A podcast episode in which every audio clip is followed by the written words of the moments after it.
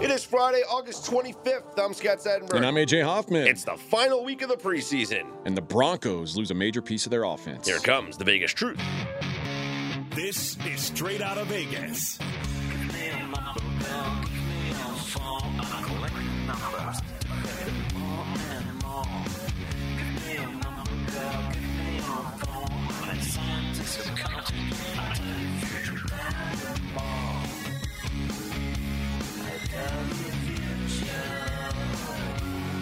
We are straight out of Vegas AM, your daily destination for sports conversation with a Vegas lean. Here's what you need to know to start your day. Pittsburgh and the Colts get wins in week three of the preseason. The Broncos lose wide receiver Jerry Jeudy for a few weeks. And the Cardinals making moves. What is the Vegas lead, Scott? Let's recap the preseason games from last night, and we'll start in Atlanta, where the Steelers defeated the Falcons 24 0 Pittsburgh playing their starters in this game, Atlanta not. Pittsburgh closed as a six point favorite, and they cover it because they won 24 0 And what I saw from watching this game, at least early on, was that Kenny Pickett and this Pittsburgh offense is going to take a major step forward this season. And I'm very happy about our forced win total over on the Dream Pod on the Steelers over. Yeah, I talked about this, I think, last week when we had RJ on. I said, uh, and by the way, RJ Bell will join us later on in this show. Uh, but I said, if this Pittsburgh offense, if Kenny Pickett takes a step this season, this is a dangerous team because the defense is strong. Although it looks like they're, I mean, they're replacing some parts in the secondary, but this team is built to win, and all they need is a jolt of offense. If Kenny Pickett can be anything, what he looked like yesterday, they're going to be in pretty good shape because that was a, I mean, obviously limited sample size, just four throws, but four dimes, and uh, a, a very strong uh, showing for Kenny Pickett. And I think George Pickens is going to have a dominant season. Like he is poised to be the breakout wide receiver of the NFL this year. And this kid's special. He's got the size. He can be a double digit touchdown guy. He can get him involved in the red zone. Uh, we talked about a couple of Kenny Pickett's throws. Yeah, he was just four for four, but 86 yards. And he did have a couple of nice ones, including one long one to George Pickens for 35 yards. So this kid is special. And I think is going to thrive in this offense this year, which is expected to be a little more pass happy. And if if he like if if, if Pickens is a uh, let's say he's a, a wide receiver too, a high end wide receiver too. I think Diontae Johnson's probably about the same. Eh, So if you like, if you don't have a dominant number one, which both of those guys I think have the potential to turn into one, But I think Pickens more with his size. Uh, He's he's 6'3". He's got elite ball skills. And if you throw a 50-50 ball up, more more times than not, he's Yeah. coming down with it. Well, I think having those two guys gives them enough uh, uh, dynamic performance at that position.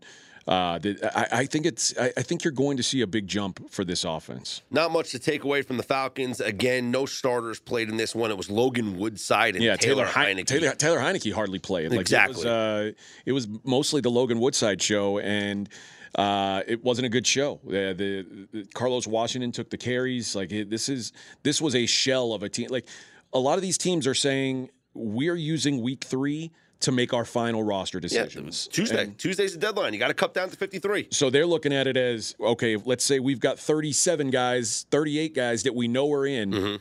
We're going to play everybody else and hash out the Yep. rest. Uh, there's no need to play any of those 38 guys that we already feel good at. They've already got check marks next to their name. And it's That's the way the. Falcons handled it. We're going to do what we've been doing every week here on the show, which is uh, we're going to run down the list of all the preseason games for this weekend, let you know what we know so far as to the plans for the starters to play in these games. And the games tonight, we have a little bit of idea. Yeah. Like, it, but the games like the games that are late Sunday or late uh, Saturday. Mm-hmm. late Saturday, we don't know much about. The Sunday game, we don't know a whole lot about, at least for the Saints. So we'll give you what we know so far. The uh, Colts beat the Eagles 27 13. You know, you gave out the stat on the Eagles. On Sirianni, just not really caring. just don't not caring and losing in the preseason. So if you laid it with the Colts and and they closed as a six point favorite as well, you, you cashed in with the 27-13 win and a mixed bag of results for Anthony Richardson. Some people were not thrilled with his performance, even though he shined on the ground with five carries, 38 yards, including a long run that was taken back due to a penalty. But through the air, six of 17 passing for just 78 yards, not going to cut it. Yeah, and Gardner Minshew looked good in limited action. Sam Ehlinger, he threw another pick, so he's probably uh, locked himself into that number three job. But yeah, Anthony Richardson is a guy who I expected to see a lot of last night, and we did. And like you said, a, mixed bag. What I saw, I didn't like. Uh, but obviously, his and this is kind of what RJ said when he was going against us. We had another forced pick on the Colts under. Mm-hmm. And we he kind of bucked against us, and he said that the athleticism of Anthony Richardson gives him a higher floor than a typical rookie, and that may be the case because if he's gonna if he's gonna take off with his legs like this that much, it, it does give you so, like something. Like it's, it's going to be hard for him to be a total nothing when he's getting you some solid ground. Yeah, there was a couple of plays last night. There was the third and 15 where he ran for the first down. That was the one that was called back. And then another third and long, he escaped the pocket, picked up 12 yards, and kept the chains moving. And if you want to look at the positives, they, you know, used a ton of play action, a bunch of RPOs, and he did lead them down to back-to-back touchdown drives. Utilized his legs to avoid some sacks but the throws just aren't there. And you look at him maybe trying to force the ball into tight windows too much, maybe relying on his athleticism too much because this is what happens and maybe it's it's obviously maybe just young quarterbacks rookie quarterbacks you learn with experience so playing is the only way that he's going to get the experience but what i see sometimes from guys that have elite arm power is that they think they can make every throw Sure. And the receiver might not be open, or he might only be open for a little bit, but they think I can get that ball there, and it's just not a smart throw. You're describing Jay Cutler. Yes. I, I, mean, Jay Cutler, who had like one of the greatest arms yeah. ever in the NFL and felt like, eh, I, I, can do that. I can make that throw. Yeah, I, I, I can get that. I can complete that pass. Can you? Yeah. But are you going to do it about 50% of the time? Yeah. You're making it a coin flip. Throw. You, you don't want to make coin flip throws exactly. when you're an NFL quarterback. Especially when some of them have the chance to get intercepted. So I think he'll learn with experience. But the Colts, this is their bed. They made their bed. They're going to lie in it. Maybe more interesting for me was the way the Eagles handled their quarterback reps because going into this game, it was kind of like, man, Marcus Mariota hasn't shown a lot as the backup, mm-hmm. uh, and they didn't give him a chance to show a lot last night. Uh, only two throws one of two for 21 yards, but not a lot of Marcus Mariota. I was expecting to see more of him, seeing what they've got with him. Uh, it was a lot of Tanner McKee and some Ian Book as well. Very little Mariota, which tells me, I guess, that they're comfortable with him, uh, yeah. or they've they've paid him too much that they're they're going to be comfortable with him whether they like it or not. It's a shame because they had Gardner Minshew, and yeah. and looking at the way he played last night, he's he's probably showing them, hey, I could have still been your backup. But you know what? I think Gardner Minshew is probably happy he's where he's at. Yeah, because he might have a chance to play. He's point. got a chance to get some playing time this year. Not playing behind a top five quarterback in the league makes that uh, makes that possible. Before we preview uh, the games for tonight and the rest of the Week Three preseason schedule, let's talk about the news that happened yesterday in the league, and we'll start with the injury news. Jerry Jeudy carted off the field at Broncos practice with a hamstring injury. He's going to get an MRI. They're going to get second opinions, but he's likely out several weeks. And this is a disaster for a team that had already lost Tim Patrick. Like they're already thin at wide receiver. Yeah, KJ Hamler done. Yep. Yeah, it, I mean KJ Hamler was like a, he was depth to begin with, but he's mm-hmm. done. It, it, it's Courtland Sutton now and Marvin, Marvin Mims. Mims. Like mm-hmm. it's that's it. There's no depth behind those guys. I would expect uh, them to make some sort of a signing. Uh, you know, Jarvis Landry is a name that comes to mind. I wouldn't be surprised to see the Broncos make a play for him because they're they're going to have to put some weapons out there on the field. Uh, and right now, they, they just they don't have very many. It's a uh, it's a pretty bare cupboard right now for Sean Payton. We saw a group hit the Broncos at minus four for Week One yesterday, and it shot the lineup to four and a half. And so, if you're looking right now on the DraftKings Sportsbook, the Broncos are still four and a half point favorites in week one against the Raiders. I think the Raiders have looked good in the preseason, and I don't know what to expect from Russell Wilson and the Broncos. I think this line is too high, and I'd be on the Raiders at plus four and a half. That's the only way I would look. I wouldn't want to bet the Broncos right now. Just I, I think their offense takes some time to shore up. Elsewhere, the Cardinals made a bunch of interesting moves. So they trade Isaiah Simmons to the Giants Top 10 pick in 2020, by the Yep. way, Isaiah Simmons. Yep, he's uh, he's a safety now, and so they trade him to the Giants. They also traded away an offensive tackle, a guy that started eleven games last season for the team.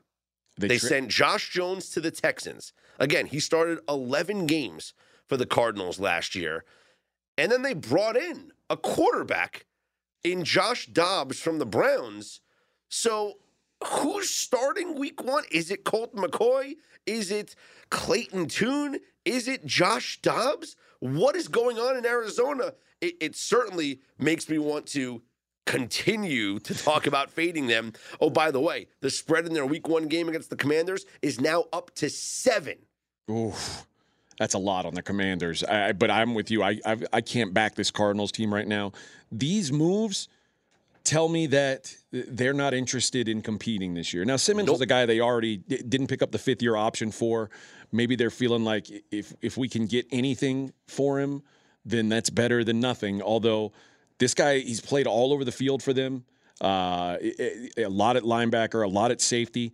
But to get a seventh round pick is all you get for him.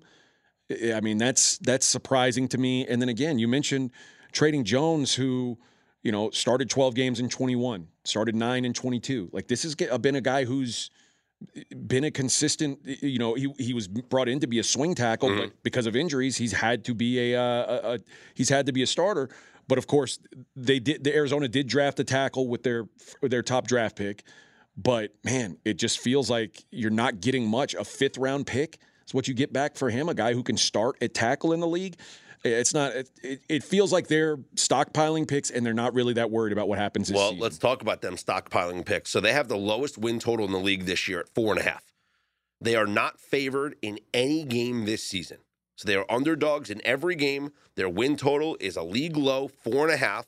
But in 2024, they have two first round picks, a second round pick, three third round picks, a fourth round pick, two fives, and a seven. and the first, the second first round pick that they have is from, From the Houston, Texans. yes, which which, is going to really be a high pick. pick. Yeah, Yeah, you could you could see the Cardinals picking twice in the top five. So, uh, yeah, they, they're really they're really kind of going all in on. I, I, I hate to say tanking, but maybe not putting their best foot forward for this season. tank for Williams? Is it tank for Caleb? I, I, we got I don't know how something's got to be clever. We got to find something clever there. Uh, so yes, that's going on. Lose all day for Drake Maye. I don't. Could be that. I don't know. I don't. I don't know. Uh, they brought, speaking of their quarterback situation, they signed Josh Dobbs. Yeah. which to me kind of spells like maybe they don't. They, they already had three quarterbacks in camp: Mm-hmm. Clayton Tune, Colt McCoy, David Blough. Yeah, Blough's out. I mean, it could mean that they're not expecting to get Kyler Murray back this season. Either that or one of those guys is going to be out the door. Well, I mean, certain. I mean, you're not going to carry four quarterbacks, so one of them is going to be out the door. Uh, Blough is the assumption because there's indications that Clayton Tune may be maybe a starter reps. For taking- week he's one. taking reps with the ones. So it was obviously a, a wide open job. Colt McCoy doesn't instill confidence in anyone that he could be a starter. So uh, it, it, it was a, a real competition. It looks like Clayton Tune may be pulling ahead in it. Well, there is some positive news going around in training camp right now, and that is from the Rams. Cooper Kupp said that he thinks, he feels that he will be ready to go for week one. Yeah, big news for the uh, the Rams who uh, don't have a lot of leadership, don't have a lot of veteran presence on that team, and you know when when Cooper Kupp is healthy and Matt Stafford is healthy, they've got a puncher's chance. Yeah. Uh, with without any one of those two guys or Aaron Donald, you don't really feel that way. So it, seeing the Rams at full strength this year isn't you're not going to see much, but w- when they're not at full strength, they're going to be pretty rough. So let's take a look at the rest of the week three NFL preseason games. Lines courtesy of the DraftKings Sportsbook. Download the DraftKings Sportsbook app now. Use code VEGAS. New customers can get $200 in bonus bets when they bet just $5 on any NFL game. We'll start in Carolina. The Panthers are hosting the Lions. Carolina, four and a half point favorites, total of 37. What do we know, AJ? Yeah, and it makes sense. This line does. Panthers are going to be playing most of their starters. Andy Dalton still unavailable. You expect to see more Matt Corral and Jake Luton in the second half. But uh, you're going to see Bryce Young to start this thing.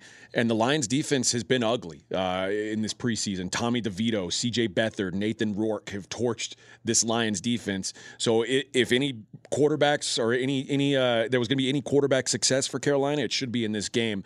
For Detroit, they're said to be sitting most of their starters. Hendon Hooker still hasn't been activated. You're not going to see Jared Goff, so expect to see a lot of Teddy Bridgewater and Nate Sudfeld, same guys you saw last week. But they also have Adrian Martinez on their roster, and they may want to get a look at him uh, before the preseason ends, given that Sudfeld has not been good. Uh, so maybe a little more athletic third string quarterback in Adrian Martinez. So uh, I think Carolina a rightful favorite here, given what we know about who's going to play. The Titans host the Patriots. New England, a two point favorite on the road, total 38 and a half. Yeah, Zeke Elliott's the big question for New England this week. He told the media there in, in Foxborough that he was excited to be back on the field. So I'm going to assume that we get a little bit of him this week. Uh, Mac Jones played last week, but eh, but Belichick's been very non-committal about what they're going to do uh, in this game. As far as Tennessee, Vrabel said Tannehill could see some reps in this game. Uh, he hasn't played in a preseason game since 2019, mm. but new OC, new sure. offensive line. You want to see what he looks like. Uh, Will Levis is available. Malik Willis took every rep in week two it's now fully established the pecking order, at least for this season, is Willis Tannehill, yep. Willis, Levis. So we'll see those guys accordingly. The 49ers are seven and a half point favorites hosting the Chargers, total 38. Chargers are going to again rest all their starters. They're they're all in on sitting everybody for the entire preseason. Mm-hmm. Uh, you're going to see more Easton Stick, more Max Duggan. Uh, Niners expected to play their starters. So uh, we but I do think we're going to see Trey Lance at some point. Mm-hmm. Uh, Trey Lance is still on the 49ers. I, I, think they've got all the the reason to to play him. He's either going to draw trade interest and draw trade interest or he's going to be ready to play with the 49ers this year uh, and he's played all the quarterbacks have played well for the 49ers here so given what we know about the chargers playing nobody the 49ers, all three of their quarterbacks have reason to want to go out and play well and have, have played well in this uh, in this preseason. They're a heavy favorite. It's hard to argue given who's expected to play. We move to Saturday. The Packers are hosting the Seahawks. Green Bay, a three-point favorite, total 39 and a half. Yeah, Seahawks have said Geno Smith and the starters, quote, may play. Mm-hmm. Uh, but Drew Lock is expected to get the bulk of the game, so I'd, I'd expect to see Geno for maybe a, a, a, drive or two, and then you'll you'll see Drew Lock take over. The Packers are going to have their entire starting units on the field, with the lone exception being Rashan Gary. Uh, no word on how long they will be out there, though. The Browns are three and a half point favorites at the Chiefs, total 41 and a half. Most of the starters are expected to play for the Browns, with the exception of a few. It was the quote uh, for about 20 to 25 snaps. That could be Nick Chubb and Myles Garrett that he's talking about. Garrett who, didn't play last week. Yeah, so th- those may be the few guys who are the exceptions to the 20 to 25 rule. Uh, as far as Andy Reid, his quote was the ones will get a little bit of time, but he didn't really commit beyond that. The Chiefs used their starters for the first few series last week, including Mahomes, who played the entire first quarter. So it could be something similar, maybe a little little tampered off that. It's probably going to be less. Given what they did yeah. last week, mm-hmm. you probably feel a lot better than they did after week one. Yes. The Cardinals are at the Vikings. Minnesota, one and a half point favorites, total 38 and a half. Uh, mentioned Arizona is expected to continue sharing reps between Colt McCoy, Clayton Tune, David Blough. Uh, with, like I said, some speculation that Tune could be the starter by week one. Um, so I, I, think that's kind of what the, they're not going to be playing Josh Dobbs. I wouldn't assume mm-hmm. uh, on one day doesn't know the playbook anything.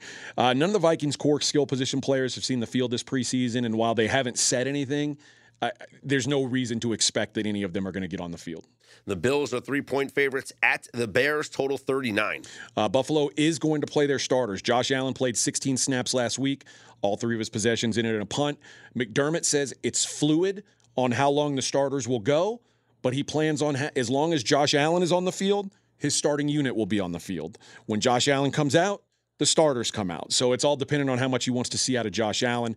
As far as the Bears, the Bears are going to play their starters that are healthy enough to play. Uh, though he was non-committal, uh, he said that some some guys will see more work than others. So mm-hmm. a little bit different strategy than what McDermott's saying. For what it's worth, last year Eberflus played his starters the entire first half of Week Three your nationally televised game on the NFL Network. The Jets at the Giants. The Jets are six point favorites, total of 39, and we will see Aaron Rodgers yeah, play. The Jet starters, including Rodgers, are going to play a, quote a few series. The one guy who's not expected to play is Dalvin Cook. He's been practicing with the team this week, not expected to play. Uh, Mekhi Becton is going to get another start at right tackle. Looked good last week, so the Jets trying to shore up their offensive line. They're going to go with him again. The Giants not expected to play starters though. Nothing official has come from the team. Uh, backups were using cards in practice. This is per the Athletic. So basically, like uh, they're using cards to signal plays. Mm-hmm. Uh, like they've got some sort of special play, and it makes sense because they play the Giants in the or the Jets in the regular season. Yeah. you don't want to give away regular things.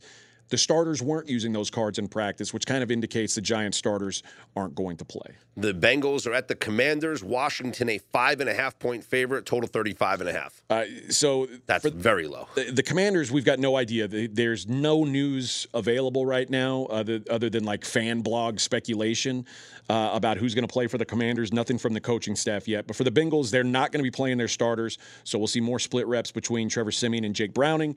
Uh, in fact, a good portion of the Taylors aren't, or a good portion of the starters aren't even making the trip to Washington, according to Zac Taylor. Dolphins are at the Jaguars. Jacksonville, a six and a half point favorite. Total of 41. Uh, Mike McDaniel says Tua and the starters will go, quote, more than a series, but less than a half. So that, that's kind of like they'll play some. Uh, Jags intend to play starters for most of the first half. So uh, it feels like Jacksonville looks like they're going to be pushing a little harder in this game than Miami. Boy, if we can get Miami at like plus three and a half of the first half, I'll take that. Yeah because you never know. Competitive juice is flowing. Maybe they leave the starters in a little bit longer. Ravens well, are plus at, Tua got called out for being yeah. out of shape. I mean, he, he's going to try to show out. Ravens are at the Bucks. Tampa Bay minus one and a half. Total of 36 and a half. The Ravens are going to use week three to make final roster decisions. That's a, quote, which indicates we won't see many reps for the starters. Harbaugh said Jadeveon Clowney, new signing Jadeveon Clowney, unlikely to play but he said he's comfortable with him playing himself into game shape as he's a natural pass rusher mm-hmm. who already stops the run well. He feels comfortable with him without getting preseason. He's not going to be an every down guy. He's going to come in, in, in situationally, at least early in the yes. season. Uh, Ronald Darby, who they also signed after the Humphrey injury, also unlikely to play according to Harbaugh. Though he did say of the two, he would prefer Darby to get some preseason reps. Uh, as for the Bucks, they announced that Baker Mayfield's going to be the starter. Have made no indication how that will impact playing time in this weekend's preseason finale. So we don't really know what the Bucks' plans are as of now. Raiders five point favorites at the Cowboys, total 38 and a half. Yeah, Vegas expected to sit all their starters. Uh, the Cowboys haven't made their plans public, but they haven't played their starters this entire preseason, so it wouldn't make much sense to get them all out there right now. So I, I, would expect this to be a battle of all backups. Rams are at the Broncos. Denver, a six point favorite, total 36 and a half. As of recording time here early Friday morning, there, there's no news yet on who the Rams or the Broncos intend to start. Uh, you mentioned the the Cooper Kupp news that mm-hmm. he, they uh, they want him to be ready for Week One, uh, but that's all the news coming out of LA right now. So uh, with the Jerry Jeudy injury, you would imagine that the Broncos both might teams be, just want to get their healthy. Exactly, just be less weary to play important players. Uh, and then the one game on Sunday, the Saints a three point favorite over the Texans, total of thirty eight. Now the Texans have announced that they're going to play their starters about two series. The Saints haven't made an announcement yet, but because these two teams canceled their scheduled joint practices this week. Normally, when teams play these joint practices throughout the week, they don't play their starters in the game because all their their starters were getting reps in the joint practices. Those joint practices got canceled. They practiced the two teams practice individually on their own away from each other. I would expect both teams to have some starter reps out there mm. uh, in, in week three.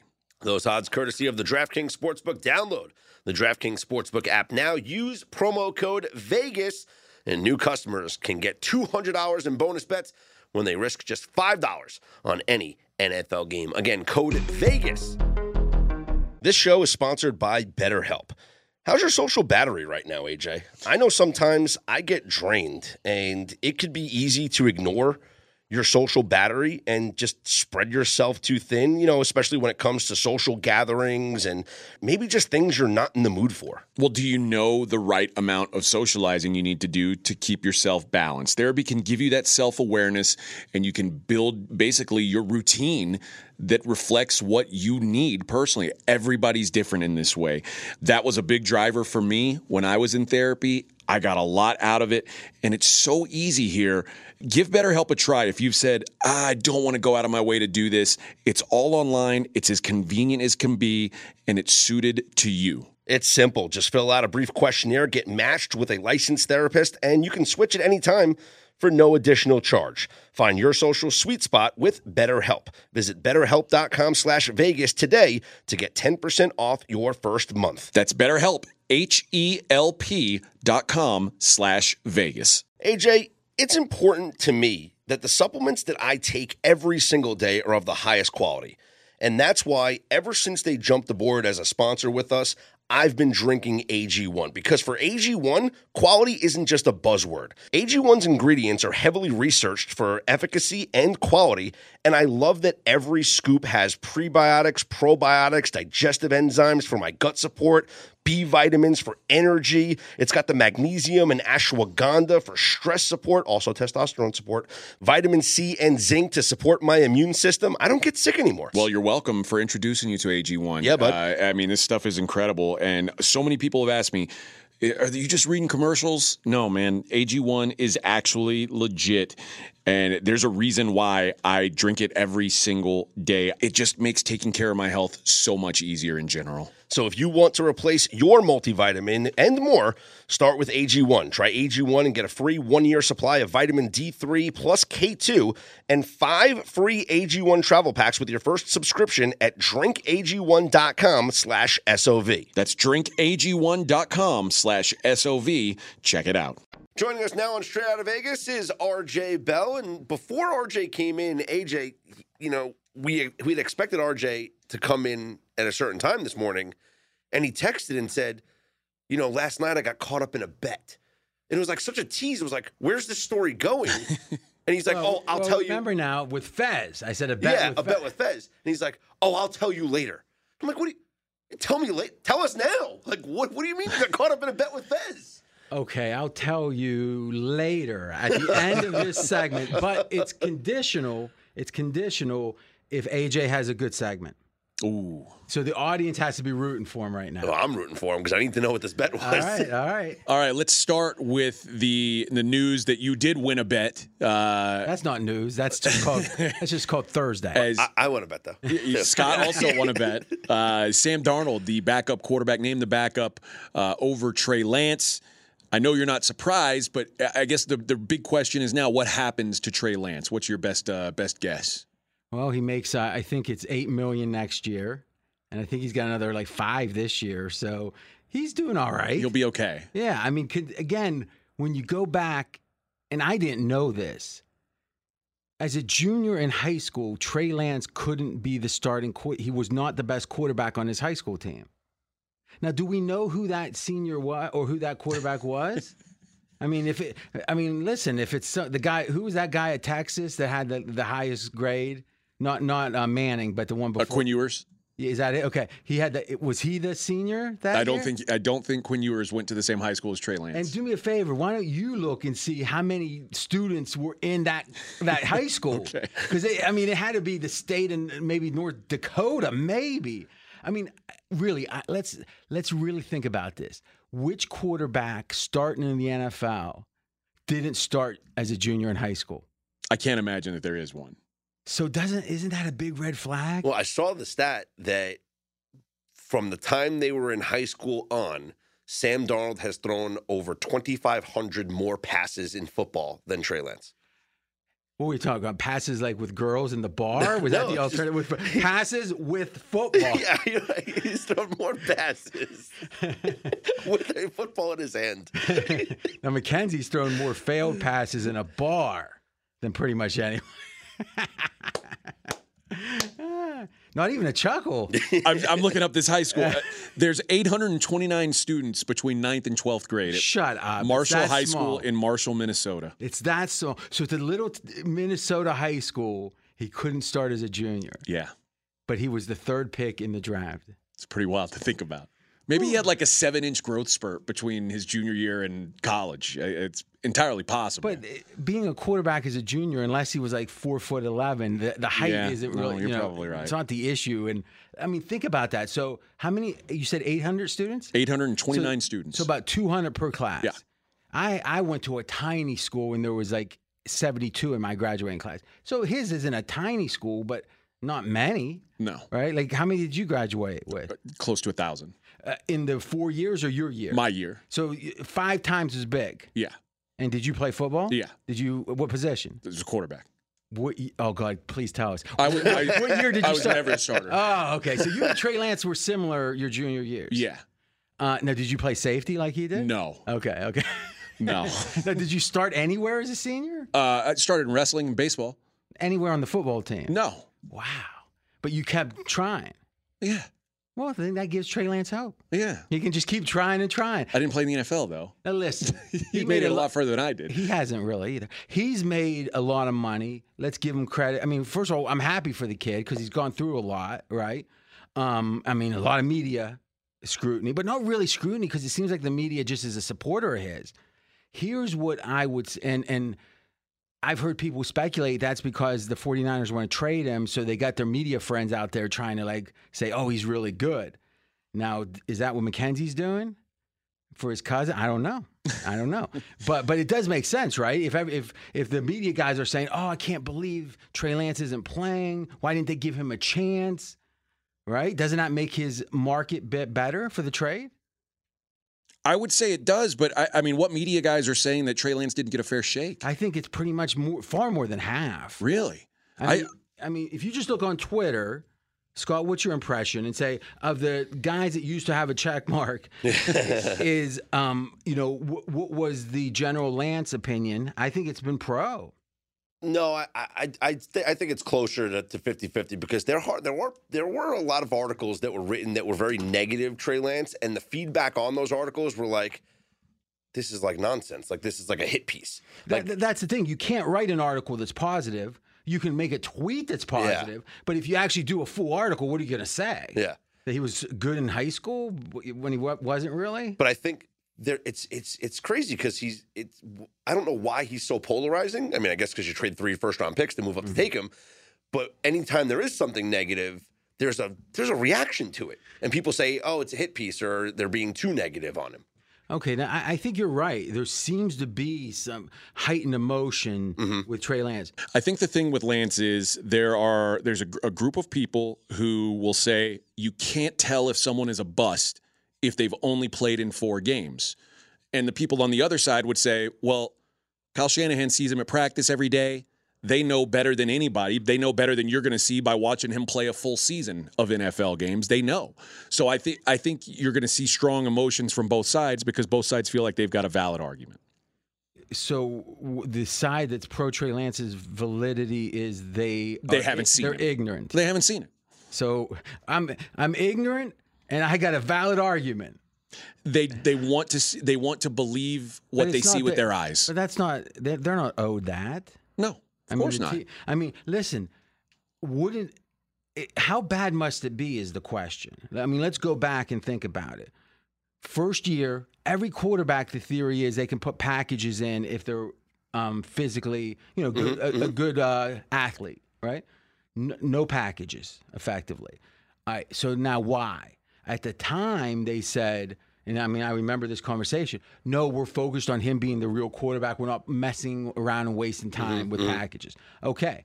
So then the next year, he's given the starter's job, but literally on the way back from a preseason game, they decide we're going to keep Jimmy G. We're not going to trade him, right? And then he gets hurt. Jimmy G plays, you know, then into Purdy. Now, they sign Darnold for four million, which is a lot for a third stringer. Thus, it seems like entering the year they felt like he can't even like we don't even think he competes for second string, right? Why would you pay four million? I, and let's be candid. If Shanahan put him out there a couple more games and he's as bad as I think he is, it, it would be so obvious. Wouldn't that, in a way, help Shanahan? Because you're saying the the naysayers are because they haven't seen him being that Right. bad. So it must be so bad that Shanahan doesn't want to th- like th- give the game up, right? I mean, because if you play him a couple games, it's almost like it seems like you might be forfeiting the game. I think Shanahan's responsibility is to put the best players on the field. Absolutely. And I think he doesn't believe that, that Trey Lance is the best player. Well, listen, there's not. What you think? I to me, I don't think there's been a bigger. Now, I heard this stat is if he doesn't play another game for the 49ers, and who knows, right? Mm-hmm. He's the third string quarterback. Is it will be the least games played by a top five pick since in the common draft era, which I think is like 1968 or 70. So it's been wild. 50 plus years, And I think a and he'll lo- have the least amount of games. I think a lot of criticism also, and it's revisionist history, but you look at the picks that were taken after him. Now, the 49ers were in the market for a quarterback, so I think this argument's irrelevant. But, you know, if they didn't trade the picks to move up, if they stayed where they were, I mean, they still could have gotten Mac Jones, or if they just drafted, you know, kept Jimmy Garoppolo and drafted position players, I mean, you're looking at Ja'Marr Chase, Jaylen Waddle, Penei Sewell, Jaycee Horn, Patrick Surtain, DeVonta Smith, Justin Fields, Micah Parsons, Rashawn Slater. There's six Pro Bowlers on that list, and every one of those players is a starting important player for their team. Okay, well, I think this is probably one hypothetical too many, just because Yeah. there's no way you trade up like that for anything but a quarterback. I think the real question is If they stayed where they were how at 12. that or how yeah, that's a good point. And the next year and the next year, but how good would Mac Jones be in this system? Should be Jimmy Garoppolo. And isn't that no? That's the question. Or Brock Purdy. Is Like- Purdy gonna? But that's the question. Is Purdy got more skills than Mac Jones? I I don't think so. You wouldn't think if he's the seventh round pick. No. So if if the stories are true and and But the way that he played last year says yes. um, I don't know because I would make the case that Mac Jones played better his first year than than Purdy did last year. And we'll see what Mac Jones does this year with an, an actual offensive coordinator. Yeah, but but again, I'm not sure of that. I, I feel that Mm-hmm. we could look at EPA or something, but listen, Mackenzie's com- comment, he's saying he has to get in here. Let's take a vote. Do you think we let him in? Of course. Yes. He's, he's the expert on this So my thing. vote's worth three, and I say okay. All right, all right, buddy. What do you got? You know, maybe you guys will think I'm sounding ridiculous, but I think all of the hype about the preseason and the battle for number two kind of obscured the fact that the number two position's not about ceiling or even quality. It's about floor and it's about fit. So having a backup that's more like your starter makes sense. I don't think we're making all these grand conclusions. I think the 49ers want Trey Lance. I think they think he has potential. And I think he's going to be on the team. They're not going to. No one's going to offer what the what the 49ers value Lance as. So I think all these conclusions. Yeah, you know, I look bad. I lost my bet, but I don't think these these. Um, I don't think it it points to the to the conclusion that that we've apparently come to. So I think there's a couple things we can learn from this experience. One is you can't believe a word that comes from these teams. Because think about it. Even and and, and uh, Shanahan spoke on a radio show, um, and I heard some tape on it. Is he said, "Hey, listen, we had to make a decision. Darnold's been playing well. We still believe in Trey Lance." So it's like has there there hasn't been a single point during this entire process in the biggest bust by some metrics in the history of the common draft and at no point did they ever say, "Man, we messed that one up." So like we got to all understand the given is they're going to be pro their decisions no matter what. Sure. And we just got to ignore it pretty much. I think now would we all agree Trey Lance had his one of his best games this last week? Yeah. Game-winning Yeah, drive. Drove him down, won a game. Yeah, I mean he started a little slow but played exceptionally Mm-hmm. well. The fact that after that they announced this tells you this has been decided. Oh, I 100% think this was decided. I also think something McKenzie said is very poignant because Poignant. it's very fitting or all it's right. very rings very true. You've got your starting quarterback is a guy who's played like what seven games in the NFL Mm-hmm. in his life. You don't want your backup to have four games played in the That, NFL that was in going his to be the st- that was going to be the starter last year. Purdy was going to be the starter. No, is Trey Lance, Lance. No, Trey Lance was going to be, and they had a, a backup that was an experienced guy. Yeah, but it, the the question is. Is experience matter? If so, that should be the starter. If it doesn't matter, why would it matter in the backup? I think most got, most teams that have a young starting quarterback want an experienced backup, and most start Hmm. Well, most that's teams. just because of the mentorship part of it, right? Where the quarterback's going to be like a coach. I mean, I don't think there's any real reason. In fact, I think that probably isn't true anymore because if you have, you certainly want the backup to be physically like the starter so Mm-hmm. you can run, as Mackenzie tried to reference, though I'm not sure how Sam Darnold is more physically like Purdy. Well, he doesn't do designed runs, and in this training camp, they didn't have Trey Lance or any of their quarterbacks do designed runs because okay, it was that's a built fair point. That's a fair Brock point. Purdy. That's a fair point. But I think you- when you when you've got a young quarterback, you, the reason why you want an experienced backup is because he's not getting all those first team reps. You want him to be able to come in and be comfortable. Yeah, that's a good. Well, which brings up the point: is can you develop a quarterback in the NFL that's not a starter? Because there's not enough snaps in theory. No, because and that's why you're seeing all these kids start. That's why you're seeing Anthony Richardson be named the starter for the Colts. But the catch 22 is if you want the same physical makeup, it's hard to have a young athletic quarterback in an older athletic mm-hmm. backup, Yeah. right? So it's very fascinating. But I think we know you can't believe teams, and that doesn't apply just to the 49ers. You just can't. I think that this was decided because I got a little, I didn't get worried, but I thought, oh, that was a bad week for me on the bet. And to, to- they just didn't want there to be any uh, any sense of oh maybe Trey Lance will get it. They wanted to nip it. It's almost like hey, there's some hope for Trey. Let's nip it in the bud. I disagree with McKenzie, and there might be another bet in it here. Um, if he gets traded, what does he get traded for? All right. So Mackenzie's saying, hey, the 49ers, I'm not sure if he's saying, and we can ask him, uh, they they um, value him, Trey Lance, like they did at the time of the draft. But let's just say one number one pick, right? Because they gave up three. Let's say one. Mm-hmm. Do you think that if he get now if he doesn't get traded, McKenzie, there's no bet if we do this. But if he does get traded, what do you think he goes for? A third round pick. Okay, and that's what the that's what you think the 49ers um, uh, value him at. I mean, maybe you think this is coach talk. The conversation I've heard is they would trade him for a third round pick or a fourth round pick if it was a good situation for Lance, and they thought Oh, so he could the- have some the- value shown on the other side. So they're going to trade him for less than they think he's worth, so he has a chance to shine. I don't think they're going to trade. I don't think they are going to. I think they're going to keep him. I don't think they're going to trade him for a pick that anyone else is going to offer. But you think that they? So you think no one's going to offer a three?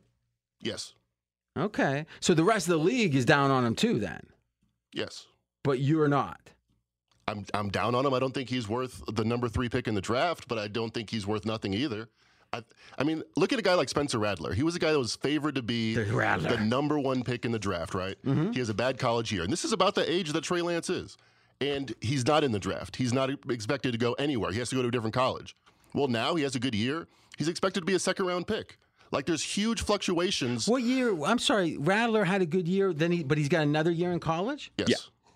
How many? How old is that guy? Well, He's remember, older than Trey Lance, I bet.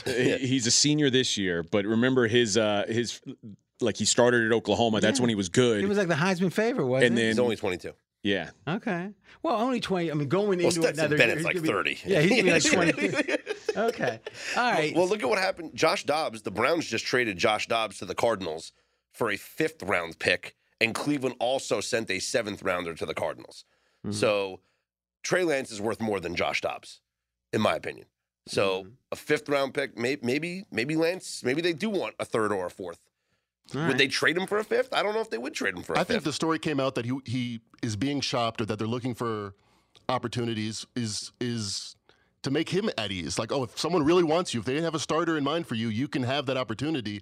I don't think that opportunity is out there. I think he's going to be on the 49ers developing. Well, that's what Kyle Shanahan said. He said that if his heart, if there's a better situation for him, if his heart's somewhere else, like we're going to do right by him. Hmm. It seems like paying all, all this money for no performance is doing pretty right. now, Cash. yeah, it's what the money's for. This is what I would say. And I'm not, listen, I know there's a segment of the audience that thinks I'm somehow exploiting children. You know, the, the Yale graduate, you know, Fezzik, the sharp, one of the sharpest guys in the country. But I got to just take a step back. But this is what I would have done formerly, it, RJ, not the new RJ. I would have set this up where I would make a major bet that if you look at the net trade, because that's this is what's going to be interesting, is probably the 49ers, if they want money, will trade him for nothing effectively if they will take the whole contract. Right now, if they could cut Brock or if they could cut Trey Lance, if the 49ers could cut Trey Lance and have no more money owed, they would cut him immediately. He's not a third string quarterback. Remember we said Sam Darnold, four million, you can't pay a third stringer? Well, Trey Lance is making double that. So how can you pay eight million for a For a third string. You can't, but you have to because it's guaranteed. Well, if we had $8 million available to us just like a snap of the fingers, who do we add to make us better Super Bowl contenders this year? Listen, Insurance is one thing, and it is a factor. I mean, we can. Uh, uh, I mean, history would say you disagreeing with me about anything Trey Lance related. Probably you'd be cautious. Let's just say we'll agree to disagree because I, I don't want to just say chocolate vanilla, chocolate vanilla. The, the the salary cap has great value. I mean, is it me or they haven't? Or did I miss it? Did they sign Bosa yet? No. So he's still doing a, a, a, sit- sit-in Yeah. or whatever. Yeah, maybe there's some places to put that money. I think perhaps, but paying the, your best defensive player. Yeah. But in general, these NFL teams want salary cap. Well, first of all, they'd rather not spend the money. Mm. Right? That's eight million. I mean, if they, even if they were going to stay under the cap, you'd rather put eight million in your pocket. Right. Right. So, I mean, what do you think Trey Well, Lance? just as a businessman, the average the average GM or owner isn't going to want their third string quarterback making eight million dollars when the average for that position is probably one one or two. it's going to be the minimum. Yeah. Pretty much, right? And plus, like now with rosters being cut, like, and it's not going to add up to eight million dollars, but and all teams are going to trim their rosters to fifty-three. Like, guys are going to get signed. Like Mm-hmm. teams right now, it's what you do in the preseason. You scout other teams because as soon as guys get put on practice squads or they get cut from the active roster, you just scoop up guys that you like. Yeah, because the way and, and I know you know this, but the way that goes is if they're on the roster, they're they're on that team. If you put them on the practice squad, any team can grab them in order of I think how they started last year, and then at a certain point it becomes this year's uh, record. But um, but if you take them, you got to put them on your roster. Yeah. You can't practice squad them. So here's what I, I don't know. Maybe someone can explain to me the new third string quarterback rule. So it's a member. The the third string, the, the emergency quarterback, is a member of your fifty-three man roster, Mm-hmm. but he does not count towards your actives for that game. Okay, so but they have to be on usually- the fifty-three. They're not a practice yeah. squad guy. Usually there's like nine. Usually there's like what nine or so uh, Inactives. Inactives. Okay. So it doesn't count towards your active list, but it has to be a member of the 53 So 53 what man they've roster. done is effectively so there's 45 they have play on. Four, game no, day? forty eight dress. For there's forty eight right, on So the active. effectively there's going to be 49 dressing now. Yes. Yes. Okay. And that quarterback can only come into the game when the first two quarterbacks get injured. And there's a lot of like hoops and checks and balances, so you can't finagle something by getting that quarterback into the game. The first two have to be medically declared out. I'm not going to predict this, but I would if someone gave me like two to one, Trey Lance will be on the the practice squad at some point this season. They'll want someone to take him, and they won't. Is that's my prediction? They will put him on a practice squad, which means that anyone could take him for nothing, and he won't get taken. That's a prediction because no one wants that contract. Yeah, I mean that's the downside to it. Certainly. It's it's. I mean, it's the monster downside. I mean, like ten million. I mean, that's like. Uh, I I mean, if you look at guard, you can probably get the the the tenth best guard in the league for that money. yeah. I mean, I got to be honest. Why wouldn't the Cardinals want him? I mean, they just, they trade for Josh Dobbs to give them some security behind Clayton Tune and Or do they want? and, and well, Colt may- McCoy. Maybe Trey Lance would be perfect for their tanking. I mean, the Cardinals don't want to pay eight million But he would dollars be for. similar to Kyler Murray. You know, you can run a similar offense. So why wouldn't they want him and let him don't. start? for- they don't want to pay eight million dollars for a season that they know is going nowhere. Sure. I mean, it's pretty clear. The car, what the Cardinals are doing right now makes it pretty clear they have no intention of competing this season. None at all. You're trading away like guys who started double digit games at tackle. You're trading away top ten picks that are that played every game last year. That that's a sign that you don't care about winning this season. I agree with McKenzie in the following way. Trey Lance could, in multiple years from now, be a good quarterback if somehow he could be developed. McKenzie said, oh, he'll just be developing. How do you develop a third string quarterback? You don't have snaps for the backup. I mean, he might be off to the side with the people Jimmy G, the, the neighborhood kids Jimmy G was thrown to last year in the in the preseason. I mean, is it?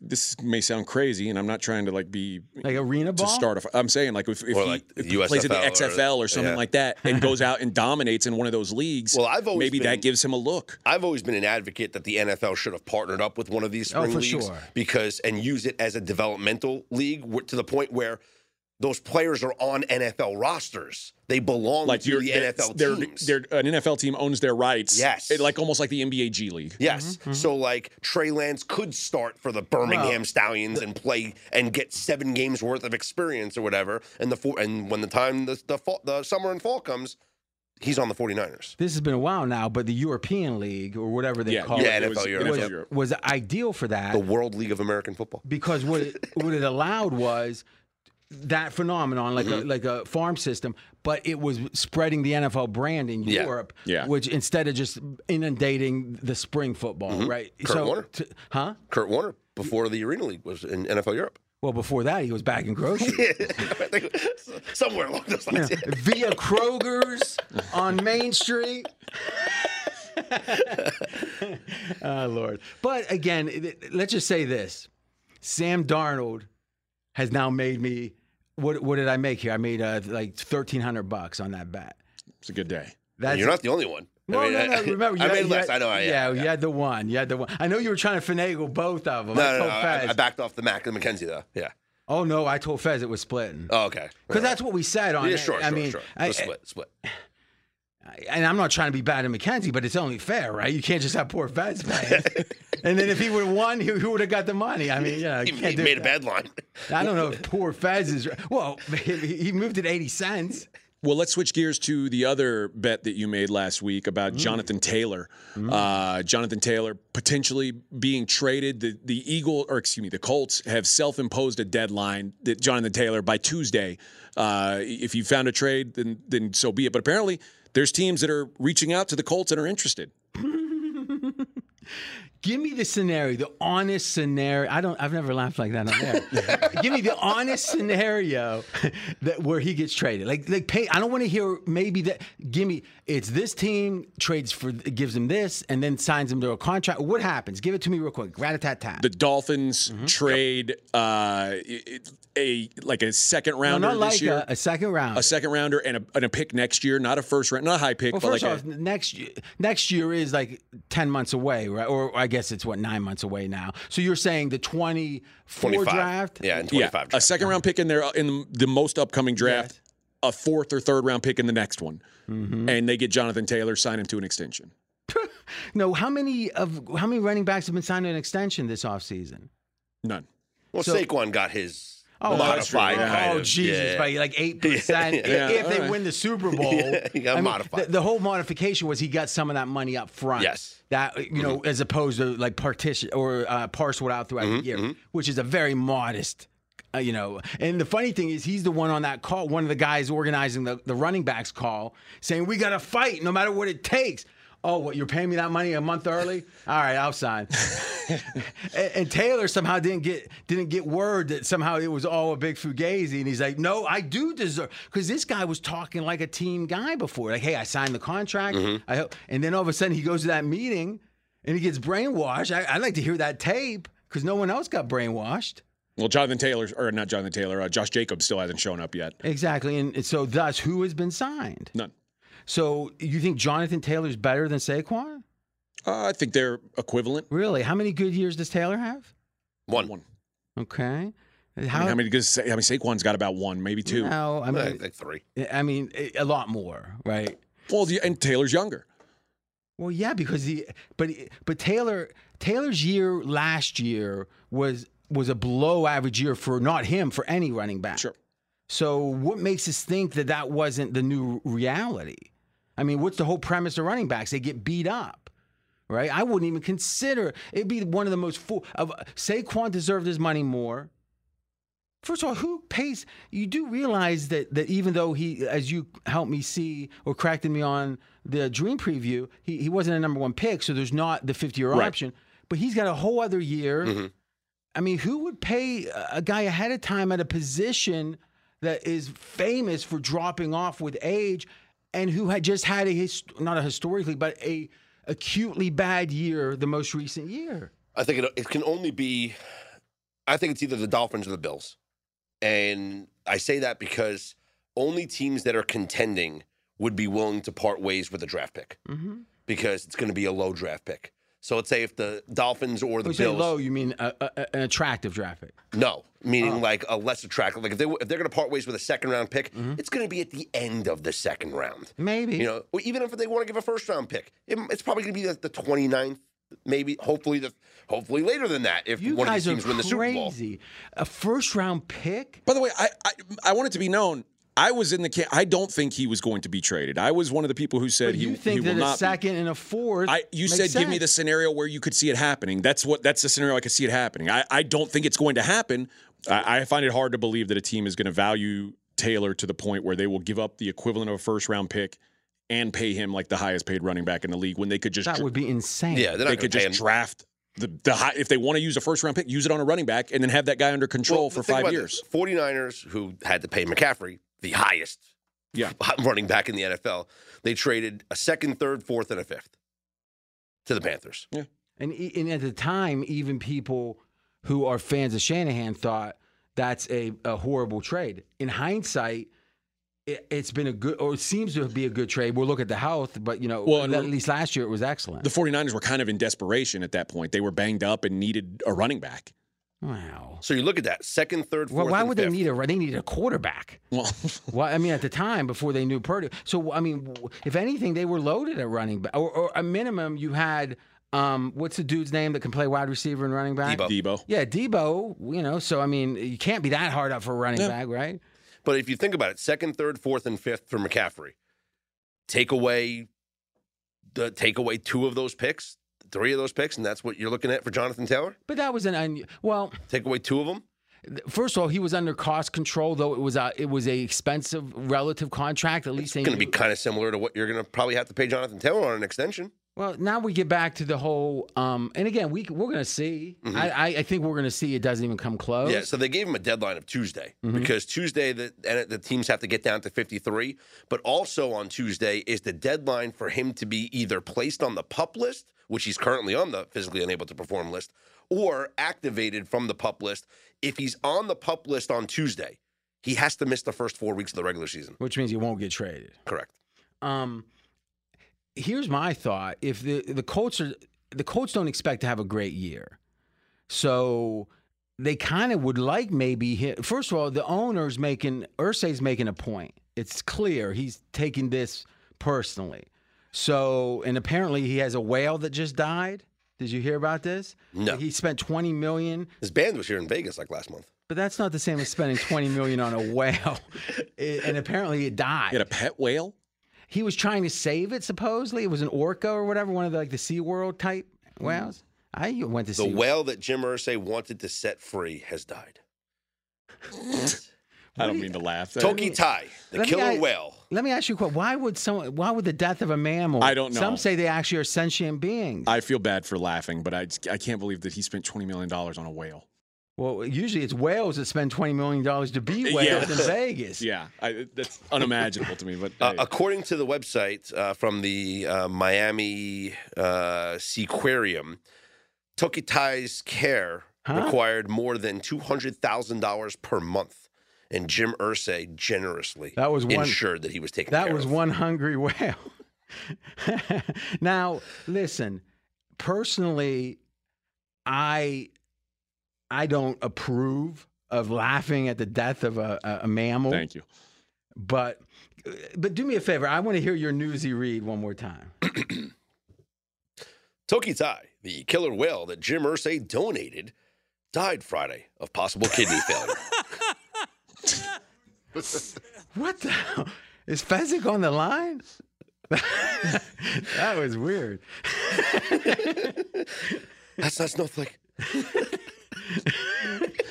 Spending $20 million on a whale seems like what a billionaire does when he's dating some like Like a whale lover? young hot hippie chick who's like, please, Jim, just save it, just save it. And then once they break up, it's sushi. Yeah. he probably had big plans for it. Oh my gosh! All right, so I, what would you put your current price at on? So the bet for those that didn't listen on the Dream Preview, and if not, you're crazy. Is now there's two questions here. Mhm.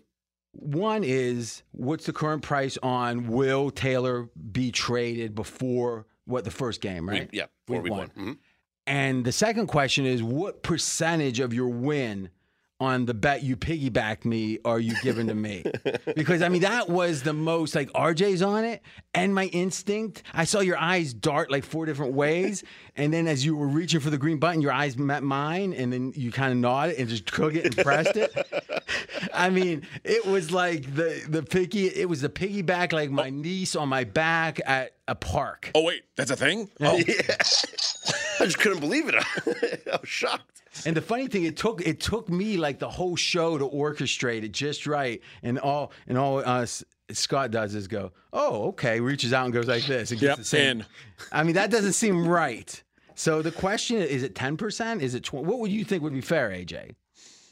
Because it was it was a sure bet that we somehow got plus two twenty on. How often does that happen? I mean that's pretty rare. But I mean, what what did you bet? You were on the Jonathan Taylor. What's how much are you? How much was this for? It's, our bets are always for 300 here. Okay. It's real simple. Um, unless someone says, I can't afford, Yeah. uh, my water bill came or something like that. Then we might make an adjustment. Electric bill. I mean, the AC's been on a lot. Yeah. But but here's the question. You made it minus 150 that Taylor would be traded. By week one, yeah. I took you up on that. Mm-hmm. What's your current number? And are you open for more action? No, the book's closed. yes. the book's closed. So now this number is meaningless. but the number is. Mhm. I, I don't think it moves much. I think it's minus 140. I don't think it moves much. I think I think some action came in on the no, but I, I think we're staying we're staying by by our stance that he is he will not be on the Colts week one. AJ, what do you got the number at? Uh, I Well, first of all, that wasn't the question. The question is, will, Will he you be trade traded it? by week? What, you think they're going to cut him? Who knows? I think it's like plus. I think you're plus one twenty five. Um, Or so you're you you're think- minus one twenty five. Okay. His number should be So you think it's like forty five percent that he gets traded? Yeah, I don't even understand. First of all, the the, the maybe forty. The Like, maybe my Bills have no off. chance. I mean, the Bills don't have like cap room, do they? Mm, Not really. Yeah, Miami does. Miami's going to be like in cap hell next year. Maybe he's willing to forego the extension to play for a contender. It doesn't seem like that was the conversation. Maybe I've been on the phone with the agent. Maybe, maybe, maybe there could have. Well, remember, you you had the adamant Sean Payton take that he was going to be the Chargers coach. Yeah. So I should have said he's going to be a coach next you year in should the NFL. stick to three. In the AFC star- West, West. even. Uh, yeah. he's going to be a coach in the AFC West. I guarantee it. You should stick with three star. No, by the way, I was talking about it uh, uh, real quick. Is um, about the text thread. All of a sudden today comes in. Just just happened. What twelve seconds ago? Jeudy Carted off the field. I mean, what do you do? Just stare at Twitter all day? No, just just checking the reports. He's on it. He is. Did you bet anything on it? Well, it's up to so Raz gave out the Broncos before the injury. Mm-hmm. Yeah. moved the line to four and a half. I said Raiders plus four and a half. So where's it at now?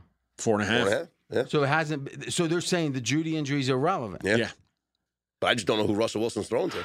See, I'm not sure it's in the Courtland Sutton and a rookie. That's who's left. I told you there was injuries with Denver's receivers. Now here, now here is here is what I think maybe could be mistaken by what happened. So, a uh, service that that people tend to follow puts out a pick. Mm-hmm. It starts moving. In the midst of the time that it would be moving, news comes out that puts pressure the other way. It's very possible that line would have ran to five or five. That's a and good point. Yeah. That's a good point. But it got stopped. It got stopped because of the news or And- the buyback. So you know that's that's well that that's what would stop it, Yeah. right? Mm-hmm. Or it would stop people from betting it, mm-hmm. and does you know. So I don't know, but I would guess that's what happened. Well, before we let you go, let's pay off the tease. The bet that you uh, have Oh, I with got- yeah, I gotta hear this. Uh, that you saved for the end of the segment. Okay, how is it? how is AJ done? Do you think? Oh, I'll let Mackenzie decide. Worthy enough to find out the the bet. All right, all right. If Mackenzie agrees, Macken- Excellent broadcast work, guys. thank you, Mac. how would you know? Oh, okay. all right. So here's, all right. Here's my question. Pick a winner. Pick a winner. We're going with over the total win total. Green Bay Packers, seven and a half. Ooh. Now, what's your current number you're seeing, McKenzie? We got seven and a half. I'm seeing over minus 130 as consensus. Perfect. I'm at flat 110 because Fez has uh, he uh, in his role as a waste management consultant. He has a lot outs. um, here's my rationale: the quarterback guys I trust say that um, Love looks lovely. I just made that I up. like that. And that Coincidentally, that's the week one headline. It's it's it's footwork under the gun. They're going to be. Oh, I'm sorry, under the center. They're going to go under center significantly. It's what he's been working on all these years because he was in a shotgun. I think it's going to be a more conservative offense with a defense that's stacked, and we know it was stacked last year. But we also know defense has a lot of variance, and I think it's very possible Green Bay could be the third seed. Like I'm gonna, you know, I put a, a, a full unit on this, and I'm gonna put half a unit on winning the division Wow. because I'm down on Detroit. The more I hear, I agree with you on that. what's your case? Uh, I don't buy them making this leap, and I don't. I know Jared Goff and the offense is going to be good. I, I just don't think the defense is going to be able to keep them in games. There's going to be a lot of high scoring games in that division. There's going to be a lot of high scoring games in that building, but I don't think that their defense is good enough to keep them and win them games. I'd rather have a team like Minnesota who's been there before, who has the experience, and I think the coaching edge goes to Minnesota. I think the coaching edge goes to Green Bay. I, I think that Dan Campbell is at best the third best coach in that division. Okay, so what's the difference between the Steelers and the Lions? Meaning they both Head started, coach. but they, they both started the year slow, Mhm. right? And last year, and then they got very hot at the end of the year. Right? Pittsburgh finished seven and two, I think, and they uh, quarterback wise, you could make the case pretty comparable. You got a throwaway in Goff that's playing better, and you got Pickett who's trending upwards. Mhm. You got uh, an elite defense versus, quite frankly, not an elite defense, the opposite. And you've got what? I mean, the O line on Detroit's amazing. But otherwise, why are the Steelers? Why is the Steelers over under what it is and Detroit's what it is? Detroit has so much more optimism than Pittsburgh. I think because Pittsburgh is looked at as the fourth best team in their division. Okay, but why is that? Because the, the other Well, teams, where in were the like, well, I understand what, if you're fourth, the other three are above you. Right. Why is the Lions? Why? Where would the Lions be in that division? Fourth. Mm. No way. I think they, I think most people think the Lions are better than the Browns. I, I think it'd be Well, I think it'd be the Steelers- Bengals, Ravens. Steelers are better than the Browns.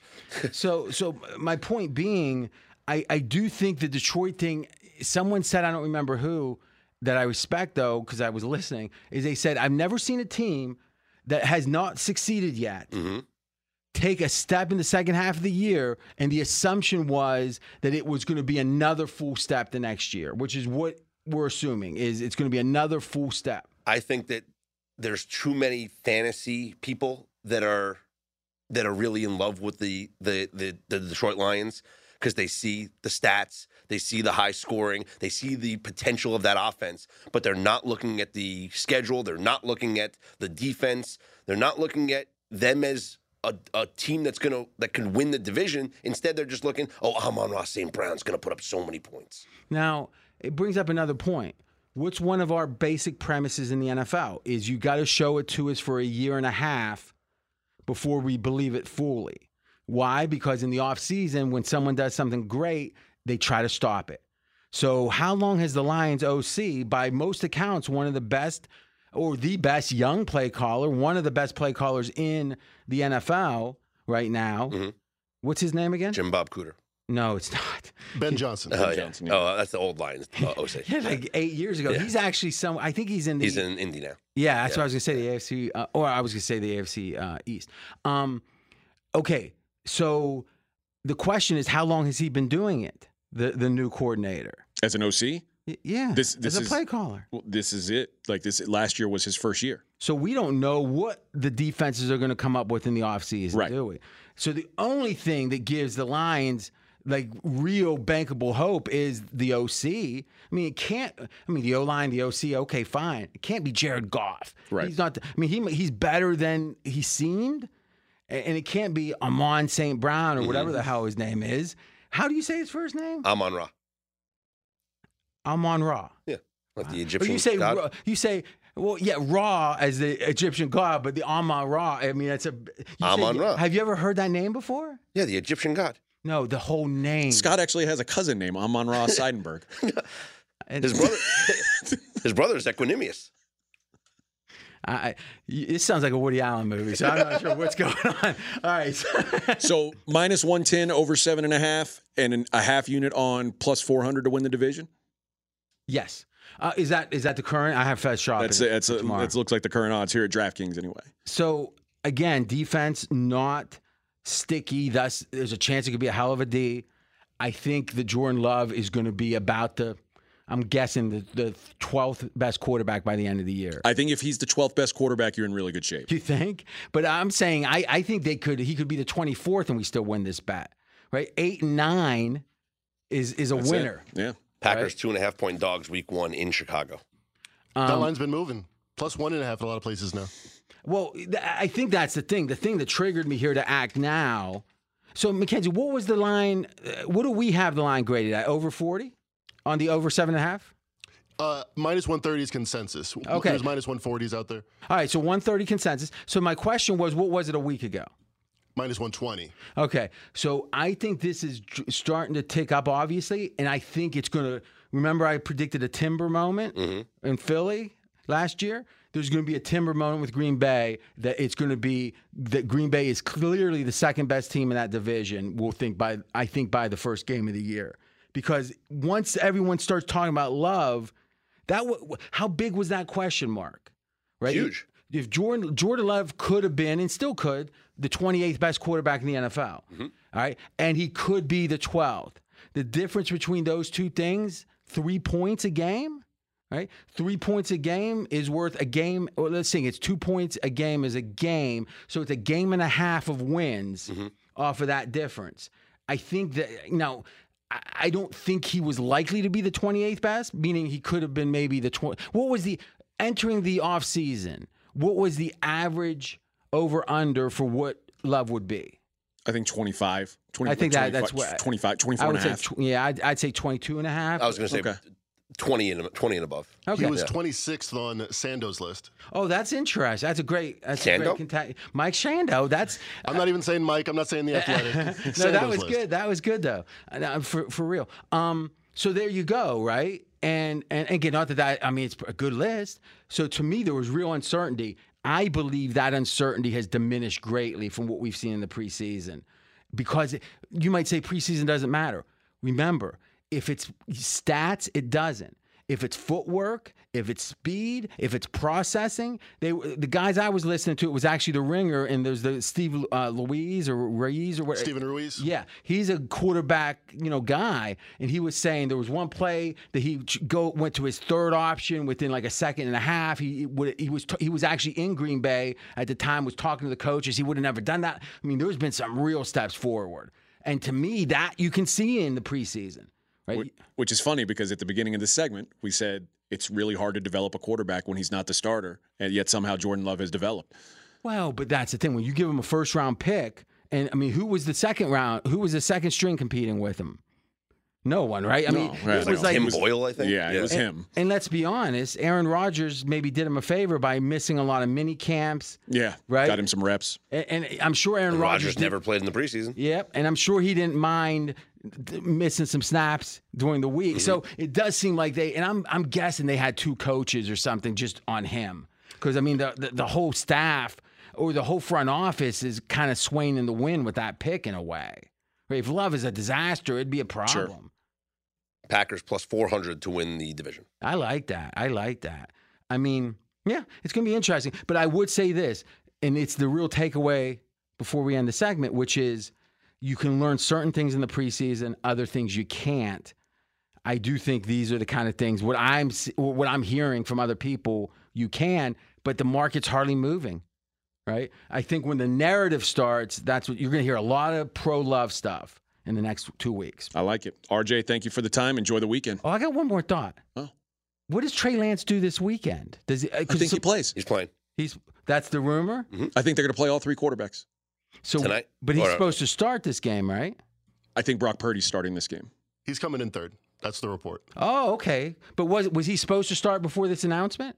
No. Oh, okay. For some reason, I heard that. Um, what, what would your over under be on how? Like, is he going to have a good? Like, is he going to stand up and have a great game, or is he going to have a disaster? I think he. I think he'll continue to play well. I think all the quarterbacks have played well for, for San Francisco this preseason. I, I think all three of them will play well again. I'll make a prediction. He's going to play poorly. Niners seven and a half point favorites tonight. All right, guys. This show is sponsored by BetterHelp. How's your social battery right now, AJ? I know sometimes I get drained and it could be easy to ignore your social battery and just spread yourself too thin, you know, especially when it comes to social gatherings and maybe just things you're not in the mood for. Well, do you know the right amount of socializing you need to do to keep yourself balanced? Therapy can give you that self awareness and you can build basically your routine that reflects what you need personally. Everybody's different in this way. That was a big driver for me when I was in therapy. I got a lot out of it, and it's so easy here.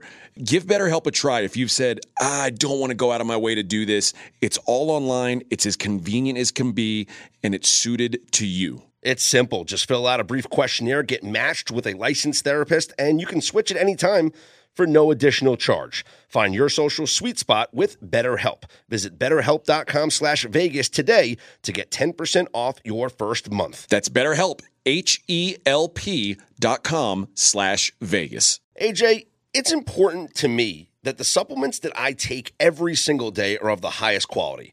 And that's why, ever since they jumped aboard as a sponsor with us, I've been drinking AG1 because for AG1, quality isn't just a buzzword. AG1's ingredients are heavily researched for efficacy and quality, and I love that every scoop has prebiotics, probiotics, digestive enzymes for my gut support, B vitamins for energy. It's got the magnesium and ashwagandha for stress support, also testosterone support, vitamin C and zinc to support my immune system. I don't get sick anymore. Well, you're welcome for introducing you to AG1. Yeah, bud. Uh, I mean, this stuff is incredible. And so many people have asked me, are you just reading commercials? No, man. AG1 is actually legit.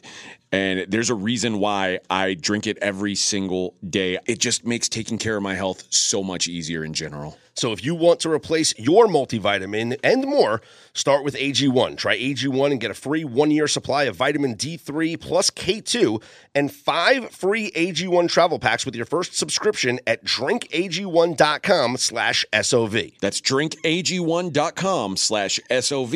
Check it out. Tomorrow, week zero of the college football season. Oh, the ah, season kicks it. off tomorrow, AJ. I, I can't wait. I'm waking up bright and early so I can watch Notre Dame and Navy play in Ireland. I mean, it's not that early. It's 11:30 in the morning. I'm waking up like 4:30 a.m. to watch Oh, you got UFC, the UFC fights. card. Yeah. Wow.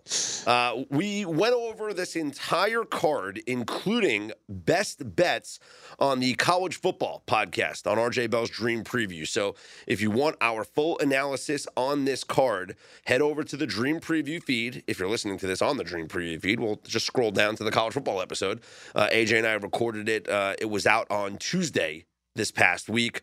We will, going forward, be recording it on Tuesdays, so you'll get it Tuesday night or Wednesday morning. You'll get a new episode of the College Football Podcast available on the Dream Preview feed. And this week was unique because there was only seven games. Yep. We got to cover the entire board on the Exactly. podcast. So that might not happen every single week. In fact, I guarantee it won't happen every single week, but this week it did. But what we are doing is AJ and I are both entering last man standing here at stations in Vegas.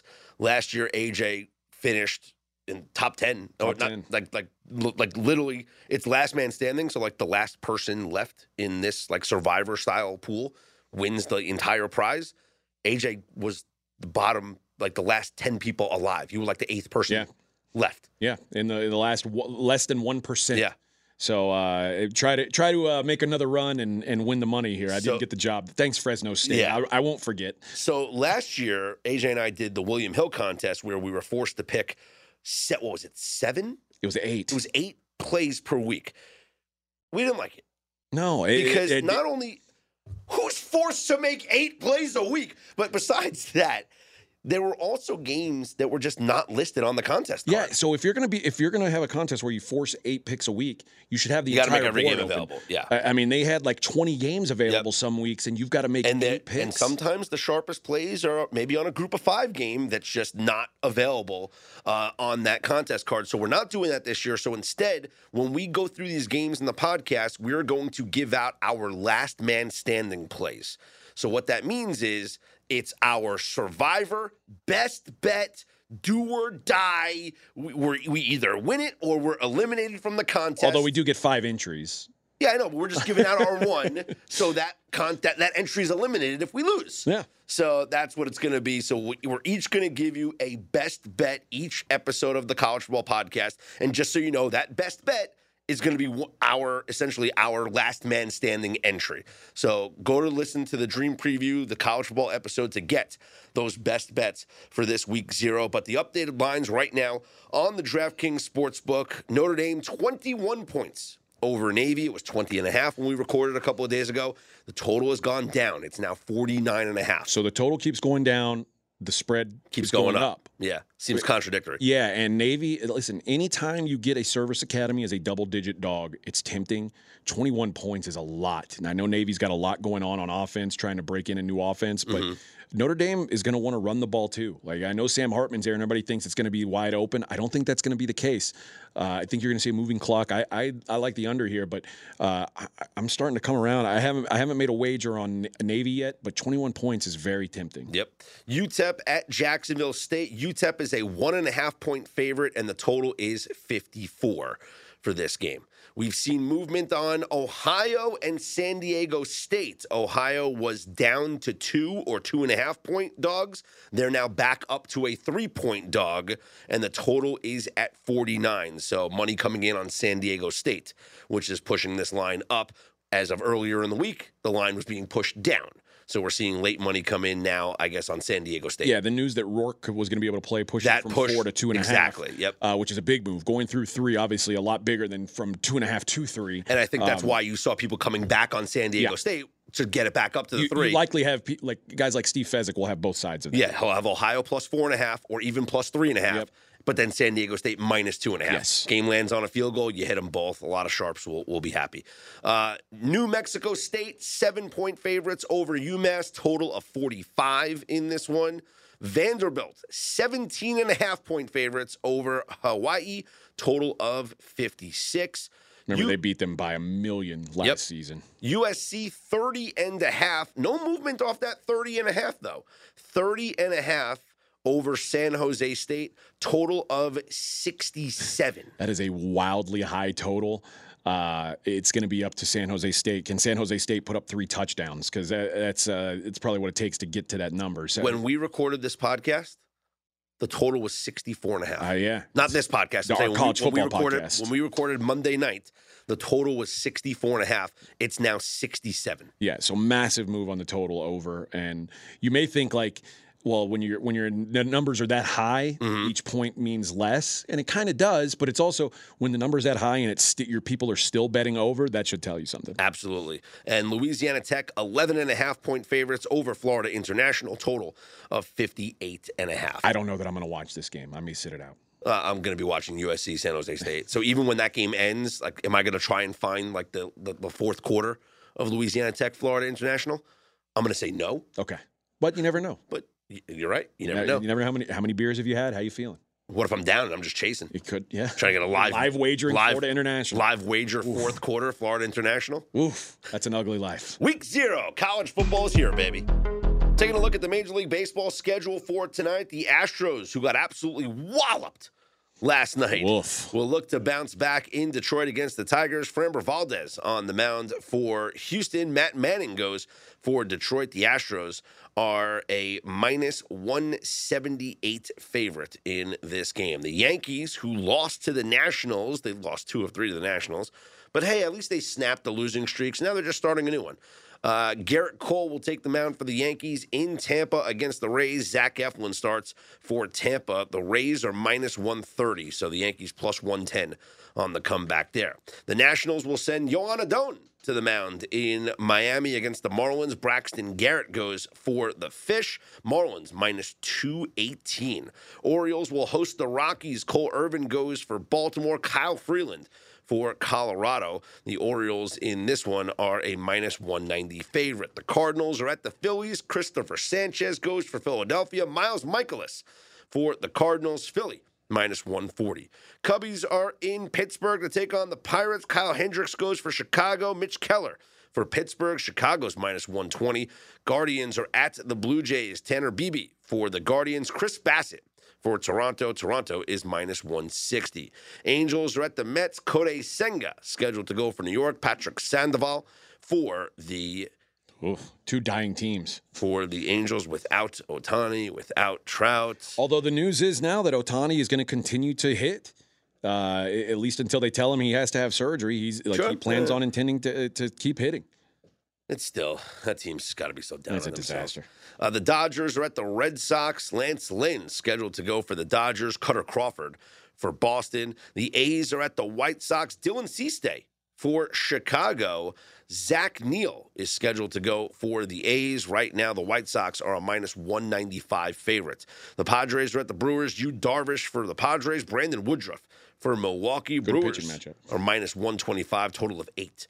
Rangers are at the Twins. Dane Dunning for Texas. Sonny Gray for Minnesota. The Twins are minus 130. Reds at the Diamondbacks. Hunter Greene going for the Reds. And Brandon F- F- Fads going for Arizona. That joke never gets old. Nope. Arizona minus 160. Royals at the Mariners. It's uh, Brady Singer for Kansas City and Bryce Miller for Seattle. The Mariners are minus 195. And Braves at the Giants. Spencer Strider for Atlanta. Logan Webb for the Giants. Atlanta minus 160. Elsewhere in Major League Baseball, we found out yesterday that Stephen Strasburg is going to retire from baseball. The World Series MVP when the Nationals won that 2019 World Series. He has just been, you know, riddled with injuries, and uh, he's got a condition now that he is uh, not going to be able to make it back from. It's unfortunate because when he pitched, he was one of the best pitchers in the game. Like Yep. when he was available, he was that that kind of a guy. Obviously, World Series MVP. Uh, He's made just eight starts since winning the World Series MVP. it's funny. I was like uh, when I was doing immaculate grid the other day, and in my head, like when I see a, the team, I start going through every player I can associate with that team. And I got to Stephen Strasburg, and I know he's not played for any other franchise, but I still stopped and said.